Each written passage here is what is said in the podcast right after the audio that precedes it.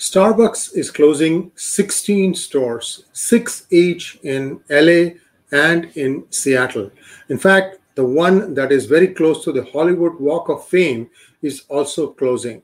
The main reason? Safety. Safety for its employees. What has been happening is a general deterioration of law and order in some of the really big cities, such as Los Angeles, Seattle, San Francisco. I can go on. What is really going on here? There are people who come to Starbucks to buy coffee. There are people who also come there to just use their restroom. Imagine if you're driving long distance from place A to place B and that you need to go use the bathroom. People identify Starbucks as something that has, you know, fairly a, a safe bathroom that you can use. You may or may not buy something there. Usually, who are people who are driving long distances typically tend to buy something also at Starbucks. Now, the big problem is that because its reputation is so good, people tend to also start hitting Starbucks for whatever cash they can get from the cash registers, or if there's some other stuff available, if there's a shootout, who knows what can happen? You know, the employees could get uh, injured, and also people who are having their snack or drink at Starbucks could injure could get injured, and essentially that puts the liability on the company Starbucks for their safety. If somebody who has lost a near or dear one sues Starbucks, they are liable, and therefore this appears to be a pragmatic decision on part of Starbucks to say, okay, we are going to close these units, even though some of them are extremely profitable.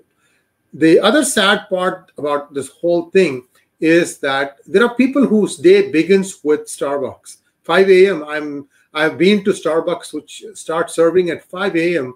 and I go for a walk and then I would stop at Starbucks enjoy the coffee back from there and it used to be like set the day for me and and so will they also change the operating hours? Keeping in mind that 5 a.m is perhaps one of the quieter times in the day and if somebody is going to hit them maybe it will hit them during the morning time. I don't know but i'm hoping that they have done some uh, security survey and that those shops who start early who open early will stay continue to stay early. It's i guess the price of being successful. The other interesting thing is about the use of restrooms. You know, if you go to Starbucks, it's not a given that the restroom is going to be available or open. You may have to ask the barista there for the code to access the room. So the idea here is a gentle persuasion for you to say, if you're going to go ask the barista just to use the bathroom, most likely you will feel a little inhibition, a little bit of shyness and you might end up buying something from them. I mean, I can understand that. If you want to use the bathroom uh, and, and, you know, you, you, were expected to pay something for it. So, you know, get a drink or something like that, even if it's a American coffee, which is not very expensive.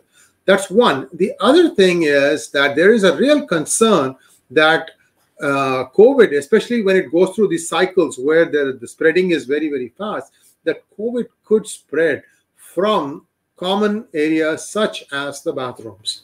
So I don't know if there's any research that has been done to see if high foot traffic areas such as the bathrooms of Starbucks are themselves super spreader units. I'm not saying it is, and I'm not saying it is not, but this could be something that people need to look into.